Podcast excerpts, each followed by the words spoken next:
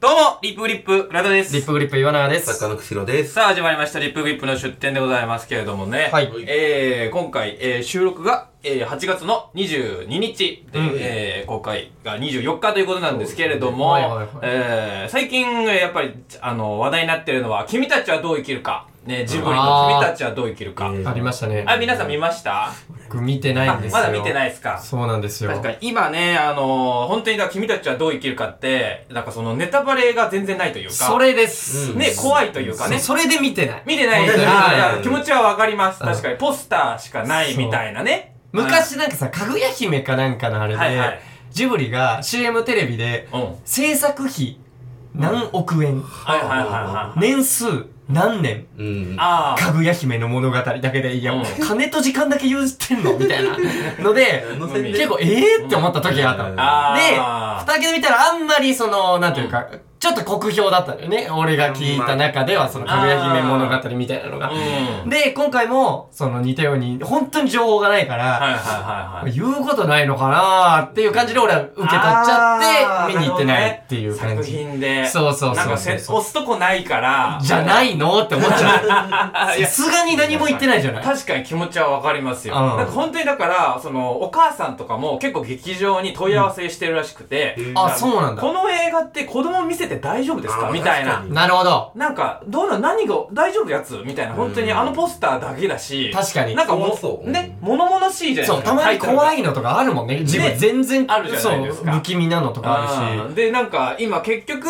えー、っと、その、本当にその、広告とかがと閉ざされてて、うんで、ようやく最近、あの、パンフレットですね。劇場パンフレットとかも販売しなかったんですよ、ジブリ。実は。マジで僕はあの公開2日目とかに行ったんですけど、うん劇場行ったら、ほんとポストカードとか、なんかそういうキーホルダーとかかな、そういうグッズは売ってるんですけど、そのパンフレットもまだ売りませんと。あららら。いう感じで、本当にだからその情報を出さないように出さないようにっていう感じで進めてて、えー漏れないように漏れないようにって。で、ようやく2、3日前にパンフレットの発売開始しますっていう。くはらい経ってますよね。いはい、立ちまして。マジで、ようやくあの、ジブリのツイッターとかでもね、うんあの、劇場で出てくる登場人物の写真とかあーが名前でこう、だんだん上がっていって、はいはいあ、劇場、あ、こうやって公開してるから、公式も公開してるから、あ大丈夫なんだろうな、みたいな感じの雰囲気が出てきてるんです。なるほどね。はい。ただもう本当に興行成績はめちゃくちゃすごくて、あ、そうなんだ。そう、50億、60億いってますからあね。すごいね。そう、ナンバーワンヒット間違いなしというか、は最近映画ってなんかすごい長くなってますよね。確かにね。確うんかにあ。RRR めっちゃやってたもんね。まだやってる。あそう、長くで何回も見に行く人も増えてる気はするう。ーん。やっぱりその、最近で言うと、アニメで言うと、その、ザ・ファースト・スラムダンク。あーったじゃんありましたねあれも結構、劇場公開するときには、内容かなり伏せられてて。いや、そうだったわ。で、その口コミで、どんどんどんどん増えていって、興行収入が100億を超えて、で、海外でも大ヒットしてるってあ、い確うかに成功してるな。そうなんですよ。うんで、その鈴木敏夫という、まあ、ジブリのプロデューサーがいるんですけれども、今回はそれを参考にしたと。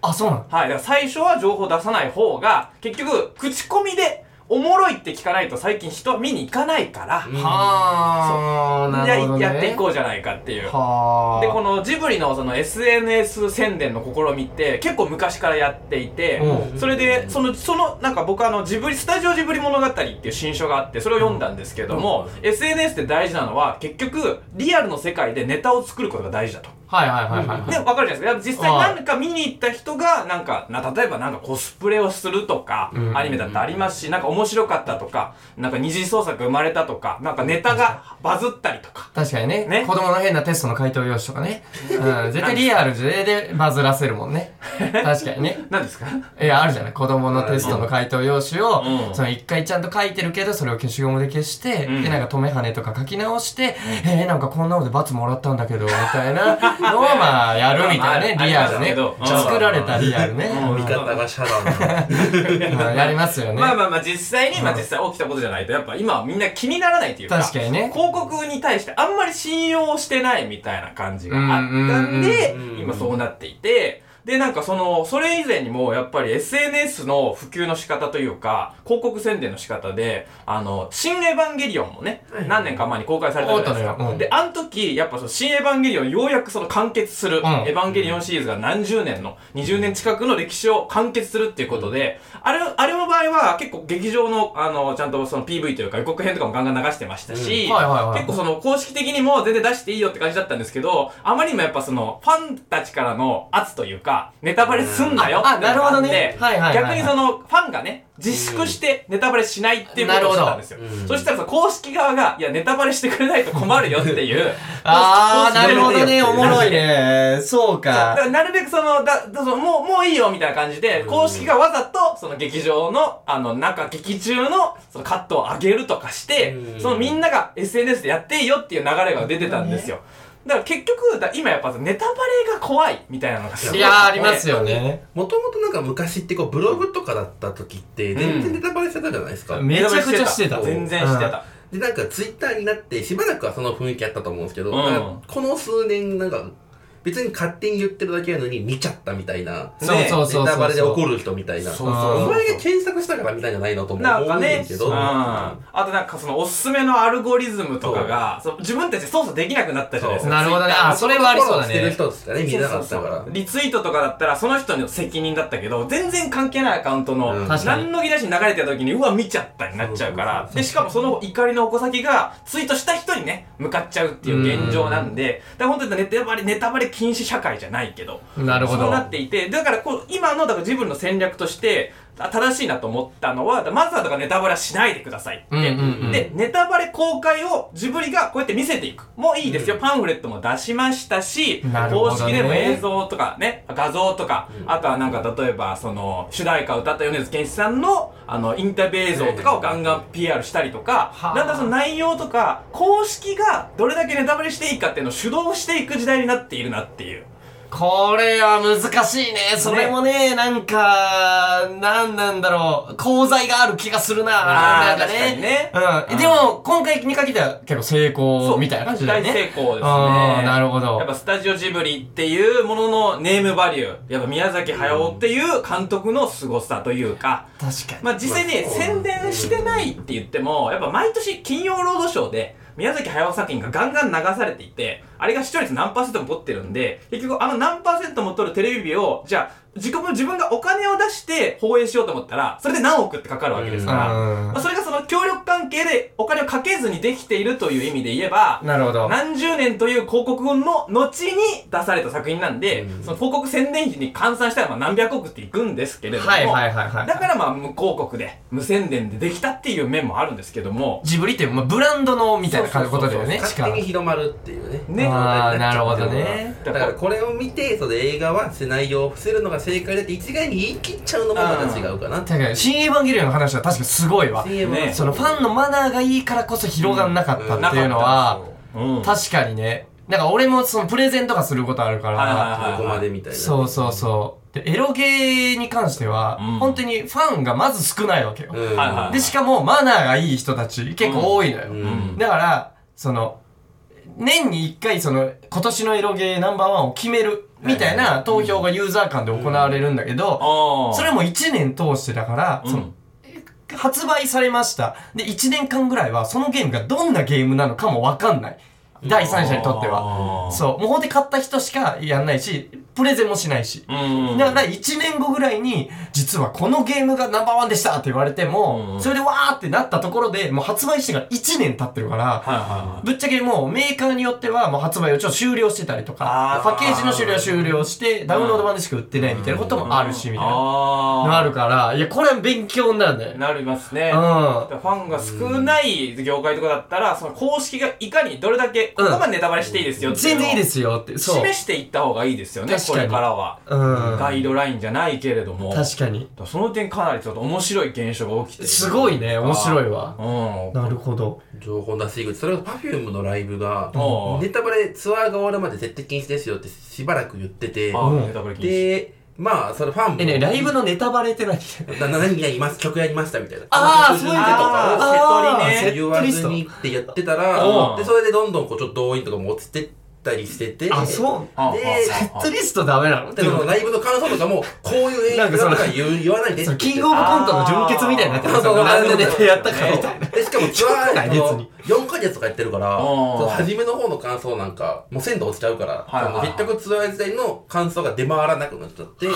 はあなんか初めはダメですって言ってて、うん途中からなんか曖昧にしてたら、でも曖昧やけどファンはそれ守っちゃってて、めっちそうゃこう、ですよねカチッとなっちゃってて、ファンへの最近これむずっ最近回も言ってくださいってなってっていう。うんだから結局時代に合わせてこの10年でも同じツイッター、まあ X でも変わっていってる。まあそうですね。うん。マジか。いや、すごい な、これ。結構だコントロールしていかないと。お笑いライブとかも本当にそうかもしれない。本当そうだねんどのネタやったとか、じゃあネタのどこもネタ割りするかみたいうんなうんうん。程度ってファン側に任せてますけど、そそうだ。こあもー結確か構にねリアルに考えていかないと、うん。なんかよくわからんお笑いライブとかやっぱありますもんね。行きあるたいけど、これ何やってんのかネタあんのかもわからへんからうん、ちょっと行きづらいなもあれば、逆になんか言い過ぎてる時そう、もあるしのー俺がこの間、あの、プレゼンクイズ選手権っていうライブやったんですけど、はいはい概要欄が、えっ、とね、12行ぐらい、そのライブの説明をしたんですよ。うんで複雑すぎてわけわからんってことで、演者からめちゃめちゃクレームを受けた。あールールがね。そうそうそう、ルールを結構いろんな縛りも受けてやった、うんめめちゃくちゃ楽しかったんですけど。見ればそうそうわかだるかんだよらねね、 そう確か。に言葉で説明しようってなると、めっちゃ説明必要になって。難しいよね。これ難しい。どそれを言い過ぎると、うんワクワクしなくなっちゃうとちかゃうもあ とるかもかあるらし。いや、でも面白いっすね。これ面白いわ。答え、明確な正解ないと思う。ない時代になって、よってみ何てをどんなものを作ってるかにもよるし、うん面フ白ァンの規模感とか、もっと聞きたい、この話。もっと聞きたいわ。おも ろいわ。本も編ねだんだんね、だんだんやっぱ出していかなきゃいけなくなってる感はありますよね。うん自分たちでうん出していかないと。うんだから俺たちはその漫才、そのライジングオレンジでさはいはいはい、そのネタやって、まあうんネタのタイトルみたいなこと言われるんですけどう、んこのネタを作って倉田に送るときに、俺と倉田で分かるはいネタのタイトルにしてるんですよ。あーそう。で、まあ、ある程度ネタバレしないようにとはいはいはいはか、い倉田に初めて見せる時もそうだし、あーっていうことで。うん。で、それを、その、公式の漫才のタイトルにうんすると、ちょっと変な違和感もあるから、うん結構、その、もともとはその、スタッフさんにお任せしてた部分があったんですよ。あああうん俺。そしたら、もろネタバレみたいなのをバンってやられることもあったし、そうだから、これは難しいなと思って。あそれ系で一個いい話、すごいいいなと思ってる話が、うんビスブラさんのキングオブコントうのん、シルブラザーズさんの1回目の出た時の、あの、月火水木金土日っていう、はいやっていくネタのあターイトルが、知らない街ってついてて、うん知らない街めめっちゃワクワクする。確か見たいに、いいタイトル。見た人はわかる。ああ、なるほどね。そうネタあのネタバレタイトルってこれぐらいでいいのかなーってえー、確かに。確かに、ちょっとワクワクさせるぐらいのね。まあいや、大丈夫。ネタタイトル知らない街って、なんか、井口さんめちゃくちゃ怒 ってた。まあいいじゃんなんか。ヒデさんは怒ってんだよ、 あの人は。井口さんは常に怒る。何でも怒る。 怒ってない時ないんだから。あの人はこれはいいですって聞いた聞いたことない。街はちょっと、いいじゃん、もう。雰囲気出すぎじゃないい いですって言ってることないですよいいって、そうだよ、自警団なんだから、あんな一人で戦ってる。バットマンと一緒なんだよ。一人でボロボロになるまで戦ってるだけなんだから。そう。ほっときゃいいん だよ。江口さんの。えー、まあね、えー、まあそう、そういうわけでね、なるべく出店の方もね、頑張って宣伝しそて、うねこういう内容ですって分かってもらえるように頑張っていけたらと思います。というわけでやっていきましょう。リップグリップの出店。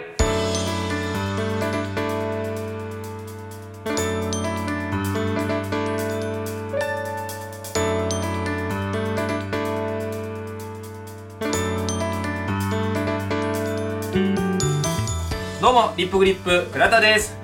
リプリプ岩永です。作家の釧路ですはい、えー今回僕が出店で選んだのは、えー SB 新書から出ております、えー岡田敏夫さんの書かれた「誰も知らないジブリアニメの世界」という新書でございますあーなんか前回はす前褒めの全てが分かるとかだっ たり今回は誰も知らないみたい知ならない本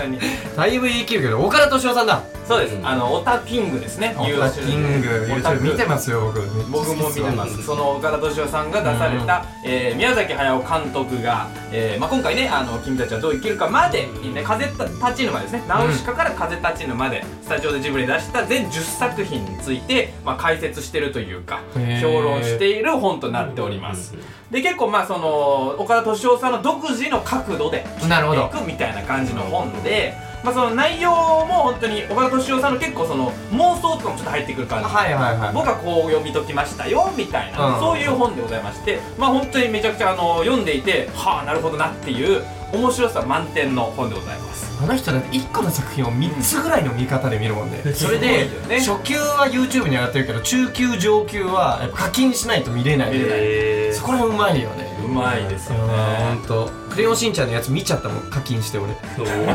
人帝あそ国うなん面白だすぎてうんえー、気になるうんまあ、その YouTube の方でもね話されてる内容かもしれませんが、えーこちらで10作品紹介しておりましてで今回ですね僕はこの本を読んでやっぱりその「君たちはどう生きるか」をどうやって見たらいいんだろうっていう一つはあのヒントにしたいなって思っなるたほんどですよ。で、この本の中でいろんな角度であの書かれているんですけど、僕が注目したのは、やっぱ宮崎駿のライバル心です。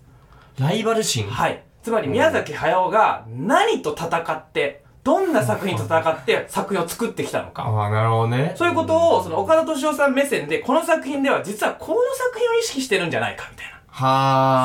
あ作品に対抗すべく作ったんじゃないか、みたいな説を唱えていて、なるほどそれがすごい面白いなと思ったんで、それをちょっと紹介していきたいなと思ってます。は例えばですね、そもそもですね、あの、宮崎駿監督も、今はもう大監督ですし、どの作品も我々一度は見たことあるとか、どっかで目にしたことがある、本当にヒットメーカーなんですけれども、宮崎駿は、その、結構遅咲きの監督だったんですよ。あそうですねは確かいに、ナウシカとかの時点で43歳とかあでアニメーターとしては本当に遅咲きの監督で、というのもですねそれまでに例えば、えーカリオストロの城」うんうんルパン三世あれ大好きみんな好きじゃないです一か。番好きはい、だからあカリオストロの城も実は興行成績的にはちょっとこけてるんですね。そうなんですよねね、ルパン三世っていう本当大ヒットコンテンツがあってで劇場版の確か第2弾ぐらいでカリオストロの城を監督したんですけども本当に宮崎駿節というか、あーえー、なんかその少ミ女ーとトのソースめっちゃうまそうだ しねミートソジースブリのねあの感ジブじリっぽいよね次元とルパンがそこううミ奪ーいトソ合うーみスたいバーなってやるややつつととかかねねまさにって感じするよねね、なんかクラリスとの淡い恋みたいなのとかね淡いとかもね確かにあ城に潜んだなんか昔のね歴史ある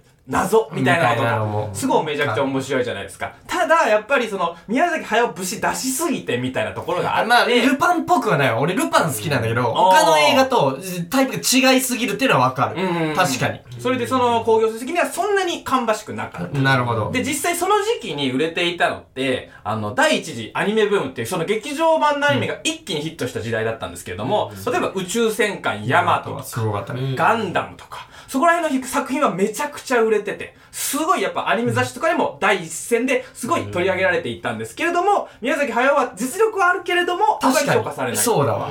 で、その後、あの、アメリカに行って、アメリカでその作品を、さ制作にたず携わるんですけども、プロデューサーとうまくいかずに、何年もかけて挫折して日本帰ってきて、うんそこで、えーその、なんとか、次映画を出したい、オリジナルの映画を作りたい、だけれども、原作がないとダメだって言われて、もうナウシカを作るときに、実はその、あそうだ先に漫画書いて、なんとか漫画の原作を出して、原作がこれであるでしょっていうので出すんですね。作るんです、ナウシカを。そうそうで、そのナウシカも実はそんなにヒットしてないという。そうなんだよね。はい。で今では考えられないぐらい本当にその苦労人なんです。だから、やっぱり他の同時代の作品、および昔の作品に対して、おそらくライバル心というか、俺も負けたくないみたいな。嫉妬心的な嫉妬心的な。なるほど。で、さっき言ったその第一次アニメ部分に出てきたそのヤマトとかガンダムとかの、ああいうその SF 系の作品に対する、そのライバル心がドンと出たのが、天空の城、ラピュタなんですね。はあ。であそこでね、やっぱ主人公が面白いのは、パズーいるじゃないですか。パズーってめっちゃ普通の少年なんですよ。そうだね。でも、よ、あの、なんかヤマトとかガンダムとか、その主人公結構エリートなんですよね。あー、まあまあまあまあ。ガンダムの主人公も少年ではあるけど、普通の確かにエそうリー少トね。年であるけど、なんかニュータイプって呼ばれてたりとか、でもそんなんじゃない子供向けアニメは、やっぱ普通の人じゃなきゃ。普通の少年が大冒険をするからこそ、子供はもう身を乗り出して見れるし、なるほどねやっぱそのああのガンダムとかヤマトとか、やっぱなんかちょっと大人向けというかね、まあまあ確かに子供を見てもあんままあ魅力的ではないと思うかもしれないね。ね、だからそういうのから子供の元にアニメを取り戻すみたいなつもりで書いてるんじゃないか。説とか。あーあとはなんかその本当に、あの、宮崎駿は、その SF オタクというか、あの、あの、ラピュタの中で、その羽をパタパタパタパタって、ああるの、ねやる飛行機あるじゃないですか、うん飛行船。あれがそのフラップターっていう昆虫型の羽ばたきなんですけども、はいはいはいはいそれ以前にこの SF 作品でドゥーンっていう作品があって、ほデューンって今あの映画化されて、ああの、あのなんかその砂漠ですごいでっああかいるね生き物とかいるやつ。あるねああれがその本当に昔からあれ原作があるるんだ。デューンっていうあそうなんだ小説があって、うんその今出てるのも2回目の映画化ぐらいの作品なんですけども、あの作品に対して、あそこでね、デューンってね、そのね、鳥型の羽ばたき機ってのが出てくるんですね。うんここれがオーニソプターって言うんですけど、鳥型の羽ばたき機なんで、でっかい羽がバサバサバサと、うあの、羽ばたいて飛んでいくっていう飛行機が出てくるんですうんうんうよん。ただその機械工学的に言うと、そのでっかい羽をバタバタさせると、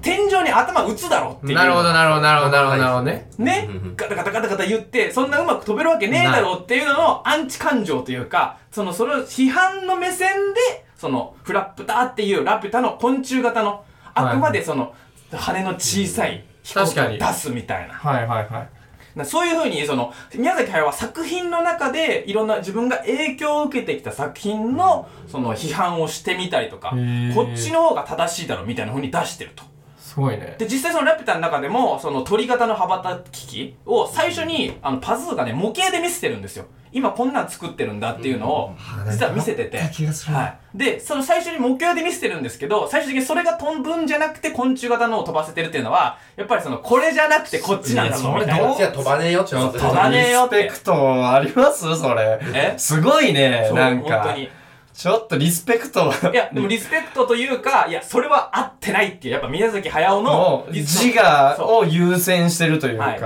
デューンは、デューンで素晴らしい作品だけど、あれには文句があると。あ、ごめんなさい、あーオーニソプターには文句がある。本当に人間飛ばす飛行機だったら昆虫型の方が絶対いいじゃん。っていうのは出してるみたいな。結構表現ですよね。その表現ですよねちゃんと創作をしているというあまあまそうそうそうあ確かにそういう面ではすごいじよゃね。ない面が確か結に。構あるなっ否てい定うのをして、新たなアイディアもうんあるわけだったら確かに。言いたいことがあるみたいなのがそうなんです宮崎駿作品ジブリ作品の得意点というか、うん。なるなほんどだねとは思ってますけどで、他にも、例えば、もののけ姫であるんです、うんもののけ姫。これも出したのは、えー1997年なんで、もう56歳になってる頃なんですけれども、もののけ姫で、まず一つ、えーライバルとして挙げているのが、えー黒澤明の七人の侍。え、あ、そうなんだ。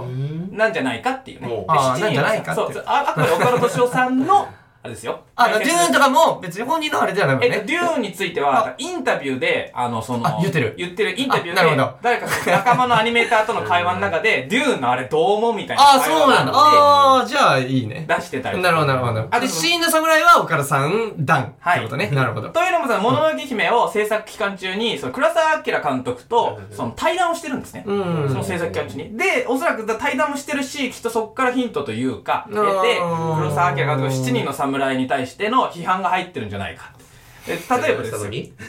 対談して批判批判って悪いことじゃないですそう、悪いことじゃないですよ。まあまあまあまリスあペクまトを込めて、うんあなたはこういう作品を作ったけど、僕は作品でこう変えていく。あ。はいはいはいよはい。り正しいのはこっちなんいだや、それならいいけどね。そうです、そううでん、す。そうじゃない批判もこの世にはあるからさ。ああ、なるほどね。うんそうそう確かにそういう意味味嫌いすぎてる嫌いはあるから、うん批ああ、なる判ほなんどか。ちょっとはでも悪く言うと、うん全部ダメみたいな言うけど言うけどね。うん、批判的姿勢は大事ではある批判というか、その、まあ、あくまでその、批評というか、批判というか、自分の考えを出していくという意味でなるほどなるのほど批判ですね。うんはい。例えばその、七人の侍だったら、あの話って、その農村があって、そこに盗賊がやってきて、その盗賊から守るために七人の侍が立ち上がるって話なんですけれども、もののけ姫のオープニングを思い出してみてください。えー、もののけ姫のオープニングで、そのなんかそう、たたり神がバーって走ってて、だって俺オープニングはね、2分間全部言えるんだよ。やめてください。ヤックルいや、やめてくヤだックさい。ルいや、いいです、いいです。そのヤックルにうん一回乗って、うん。ヤックル呼んで一回乗るんだけど、うんちょっと走ったら、ヤックルって言って降りるっていう謎の、なんで乗ったのっていうのがあああ、あるんですね。ありますーあるんですね。はいそれでその、ヤクルに乗って、 その、なんかね、たたり神とかが並走していくシーンでうんうん、その、農村を、その、人に、が、人が襲ってるっていうシそうだねーンうが、んちらっと見えるんですけれどあもるね、あそこで出てるのは、その、七人の侍では悪い盗賊をた倒すために侍が立ち上がった話ですけど、あの、もののけ姫では、その侍の格好をした奴らが、その農村を襲っているっていうところから始まるんですよる。あーあーあーあーあーで、で、最終的にそのお話としては、その村、七人の侍は侍によって助けてもらうんですけども、そのもののけ姫はさ最終的にそのタタラバに行きますよね、舞台が。で、タラ、タタラバって結局その農民たちとかが自分たちでその武器を作ったりとか、製鉄技術を持って自衛していくっていう話なんですよ。うんうんうん。で、実際その当時の歴史観として、だからそのぶ武士が、そのいいもんだけじゃないんだぞっていう。うんうんっていう点ですとか、あとはその、そのロマンだけじゃなくて、あくまでそのいろんな国が全然統一されてなくて、小さな国々がど独立していたような状態だったんだっていう、その、あ正しい歴史観を主張するみたいな面も、やっぱり、もののけ姫にはあると。なるほど。はい。で、他にもですね、その宮崎駿の面白いところというか、この批判の精神が、その自分にも向かってくるんですね。は例えばその、えっ、と、もののけ姫と風の谷のナウシカがすごい似てるって話をしていて、岡田敏夫さんが。んえーこの両方とも共通してるのが、そのに人間と自然のバランスがちょっと崩れかけている状態。あ。ああ。で、そこで、え描くーよね人間がどうやって生きていくかっていうのを描いていく。確かに、それはわかる気がする。はい。で、その途中から、えーその緊張関係の中で、今度はじゃあ自然を倒そうとする集団が出てくると。えーな、だからナウシカとかだったら、その国が、なんかその自然を倒そう。まあ、タタラバはね、だってもう、自然なんてどうでもいいってちゃんと言ってるしそうね。ですよ。物置姫も自然を倒していこうっていう集団が出てきて、でそっから人間の手に負えない怪物が、う巨神兵がもう一回復活したりとか、オウムが暴走したりとか、確かもしくはそのナウシカだったらそのデイダラボッチがその暴走していくうんみたいなことになって、で、最終的に主人公の祈りで自然が許してくれる。うん。うんだ大丈夫だよってあー言はいはいってくれるっていう構造を持っているんですね。うんで、その、ナウシカでは、えー、ナウシカと、えーっと、もののけ姫のその共通点として、えー、そしてその人間関係の主な登場人物の関係性も結構似てると。うん。例えばその、えーっと、もののけ姫で3ですね。3に当たるのはが、えー、ナウシカではおそらくナウシカになるだろうと。うん。自然の側の人間で、うんそれ自然と共に生きていて、はいはいはで、今の現状を変えようとしているという、えーサンとナウシカ。で、えー、もののけ姫でのアシタカは、えーナウナウシカにおけるユパですね。はい。結構、放浪の旅をしていて、その自然とかとき仲裁をするような役割の人物。で、この主人公が、えー、その、もののけ姫では、えー、アシタカになってるんで、だからナウシカでユパが主人公に変わっている。ちょっと、だから遠くからユパってどういうやつだっけえー、と、なんか、ヒゲ面のおっちゃんで、なんかその、馬みたいなやつに乗ってる。ああ。で、さすらいのなんか騎士みたいな。はあはあはあはあで、最初その、ナウシカとかを助けたりするような役はあはあ割はあはあのおっちゃんですね。はい。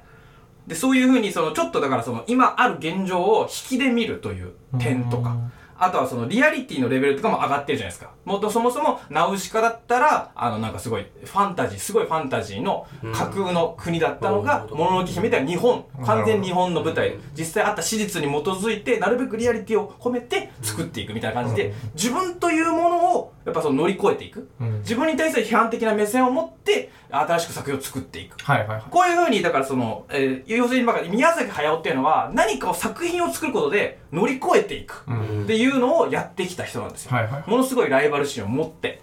でですね、で、今回僕が最後に言う言いたいのは、うんやっぱ君たちはどう生きるか、うんまだ見てないと思うんですけども、うんなるほど結構、まあその、み宮宮崎駿の作品を見てきた人だったら、なんか見て、あ、このシーンなんとなく見覚えがある。ああ。っていうシーンがあって、これが、その、ある種ファンサービスにもなってるんですけどなも、もう僕はその点で、何が進化してるかなってところに注目してみてほしいんですよ。あ、このシーン、あ前にも見たことある。けれども、どういう点でその映像が、その昔に比べて何が違っているのかっていうのを見ていくと、宮崎駿が、そのより今になって言いたくなったことっていうのが分かってくると思うんですよなるほどね。何十年も前の作品のわざわざセリフをオマージュして出してくるってことなんで、それにおいて今、自分が何を伝えたいかっていうのを、やっぱそのちょっとの違いの中で見出すことができる。その点がやっぱ君たちはどう生きるかのすごい面白いところというか、そのセリフオマージュの量がかなり多いですし、他の作品とか、あれこの作品なんかあの作品似てるなみたいなシーンがかなり多いので、ーもしそれに気づいたら、なんかあれでこのシーン何が違ってるんだろうっていう視点で見てもらえると、かなり楽しめるんじゃないかなと思います。なるほど。はい。はすごい純文学みたいな読み解き方をするものなんすになってるなっていう感じでね、思ったんですけど、はいはいはい。なんでジブリって流行ってんだろうってのが今の話確かに聞いてると思ってやっぱアニメってずるいのかなって思ったんですけどその例えば自分今今の楽しみ方とかって結構そういうサブカルチックというか、はいはいはいはい教養がある人、めっちゃ愛が深い人じゃないとできないじゃないですか、多う分。ん。で、そんな人が、で、だけで 100, 100億も映画館が埋まるってどう不思議だなぁと思う。ああ。多分、多分じゃないですけうど、うん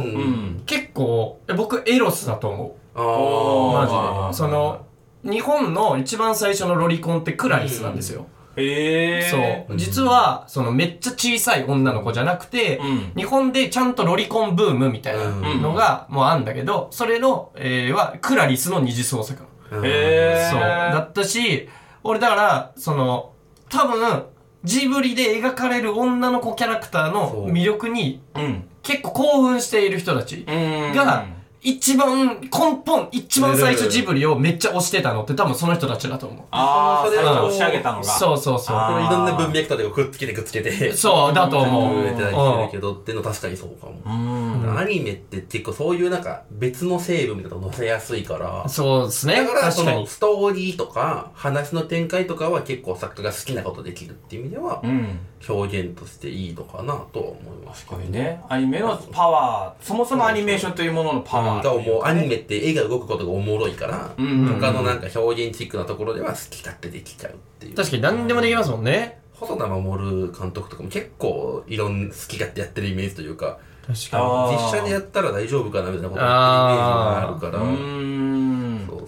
それがまあアニメの面白さでもあり、幅ですよね。アニメっていうエンタメの、うん、凄さ、まあ、良さでもあるし。あとこれをなんかその、もののけ姫から急にその何百億っていうヒットになっていくんですけれども、そのもののけ姫の時に、その鈴木敏夫っていうスタジオジブリのプロデューサーが打った宣伝方法っていうのが結構単純だけどすごくて、なんかその、それまで、まあその、えっ、と、あんまりだからナウシカもそんなに売れなかったし、ラピュタもそんな売れなかったし、でトトロとかも実はそんなに売れてないんですね。で、魔女の宅急便とかからそう売れ出すんですけども、うんここら辺からそのタイアップとかが始まっていくんですよ。企業と一緒に宣伝していくってことが始まっていはあはあはって、で、えー、もののけ姫に至った時に、もののけ姫って、その制作費が24億円かかってるんです。うん。ってるね。そう、めちゃくちゃかかってるんです。で、24億円を回収するには、59億円稼がないといけないんですよ。ほ興う行収まあ入話しで。たよねその、利益を取らなきゃいけないか取ら。らなきゃいけない。で、制作委員会とかもあるからね。で、その時の、その、日本最高の興行収入が、その南極物語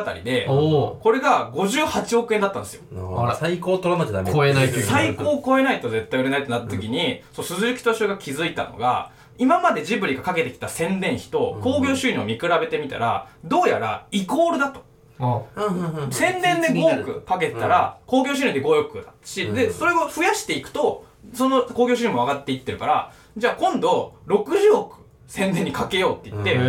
で、それで、だから日本テレビの提携とか、まあ、その概算ですけどね、どれぐらいお金かっていうのうん実際ジブリが60億出したわけではないですけれども、いろんな企業の協賛で、60億の宣伝をかけたら、190億であ、190億当たったんですよ。へとりあえ。えず、あの、5億、10億の間では赤食らうことはないから、一回ドンと増やしても赤にはならへんやろうと思って増やしてみたら、もうすもごいっと。ドンと上がったっていう、そもののすごい言葉がそこでついたっていう。ものすごい、だから宣伝を、初めてアニメーションの歴史の中で、60億っていう金を宣伝にかけて、なるほど。それによって、ようやく、だから、アニメーションの本当に国民的な作品というか、格が1個上がった。うん一非生常に知ってるもんな、ジブリ。ねでもみんな知ってるじゃないですかだからそれだけのやっぱお金をかけたっていうのも大ヒットというか本当に今ある大ヒット、アニメーションって何百って億って稼げるっていう礎になったのは本当に鈴木敏夫の金かけりゃいいじゃんっていうへえすごい単純な宣伝戦略でもあったんですよね俺大学お笑いで同じことやってるからね。申し訳ないけど。なんですか大学お笑いでう僕んあの武蔵大学お笑い広場イエイっていうお笑いサークルやってましたけサークどル聞いたことねえそういやあの免許取るなら合宿免許は同じ音とリズムで作ったっていうのはでいな。それあのその年あのドリームマッチお笑いドリームマッチでえクッキーさうんんがえ40億美術費に使って40億あ違う40万あごめんごめん40万いそのガラスはいはあれして山場の格好をしたクッキーさんがうんその山小屋にそのガラスバーンって割って入ってくるっていう そのコントだったうんのそれが40万かけてたっていうのを聞いていうん俺たち41万使ったら、うんクッキーさん超えれるわっていうことで、うんそのサークルみんな金出しまくりまくって、うんで、あの、豊島園のパンダの100円入れたら動くやつはいはいをうん実際に豊島園から借りてきおーすげて、えはいはい38万で。あ、38で、それを運送費とかトラックとかで3万ぐらいっつって、41万だおー超えたよっしゃーそこがピーク。それをネタの中にどうやって出すか。売れました使ねったからには、このパンダ出さなきゃな、みたいあーな。そっからネタ考えて、みたいうんな。のでやって、で、それで大爆笑。あ大爆笑だけど、その、景品差みたいなのが客にバレて、投票数は最下位っていう伝説。あ。何がいや、同じことしないでください。同じことです。やっぱ金かけた方がウケるっていう。ジブリはかけた分だけ儲かるけど、うんお笑いはかけた分だけ儲かりま せん。今のは分かりやすいですね制作費に金かけるのは違うんですよなるほど。宣伝費に金かけるのあは、いいこと言いっいた。こと言う。なるほどね。確かに。そうか。宣伝、だって宣伝っていう41万配ってれば、なるほどね。勝てたんだだからドリームマッチの分の宣伝をしなきゃいけないそうそうそうそう。なるほどね。ドリームマッチを宣伝した分、もっとすごいからね。オッケー。なるほどね。もっと今オ後ッケー。対策見えたわ、M1 に向け て。売り上げは宣伝費と同じという。なるほ ど M1 ね。は違いますよえ、だから M1 に向けても、そ宣の伝 M1 がかけてる、その宣伝宣伝と同じぐらいかければ、2回戦、3回戦、決勝、準決勝とかでもいけるってことですね余裕でいけるってことだよね。余裕でいけるってこと任して任して任 して。任して任して。できるってことですね。えー、まあ、こうやって土地狂ったところで、えー、そろそろお別れのお時間です。えーこの番組では、リスナーの皆さんからメールを募集しています。メールアドレスは、リップグリップラジオ .gmail.com、ripgripradio .gmail.com です。ハッシュタグ、リップグリップの出展をつけた感想ツイートもお願いします。この番組は来週も木曜日19時頃に最新回がアップされるので、ぜひ来週も聞いてみてください。というわけで、ここまでのお相手はリップグリップ倉田と、リップグリップ岩永と、坂の釧路でしたあありがとうございました。